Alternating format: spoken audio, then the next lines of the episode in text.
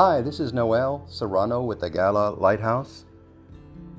People and events. Why have you, David, despised the commandment of the Lord, to do evil in his sight? You have killed Uriah the Hittite with the sword. You have taken his wife to be your wife, and have killed him with the sword of the people of Ammon. 2 Samuel 12:9.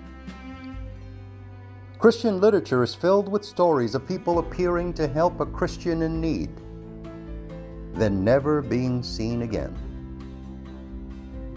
Are such beings real people? Are they angels? Both are documented in Scripture. People and angels sent by the Lord to render guidance, aid, correction, or any other necessity to those in need. King David had sinned grievously, but had not confessed his sin to God. That is, not until God sent Nathan, a prophet, to call the king to account. Ultimately, David received Nathan's rebuke and confessed his sin. The question is would we? If God sends someone into our lives, or some circumstances, our first response should be What are you saying to me, Lord?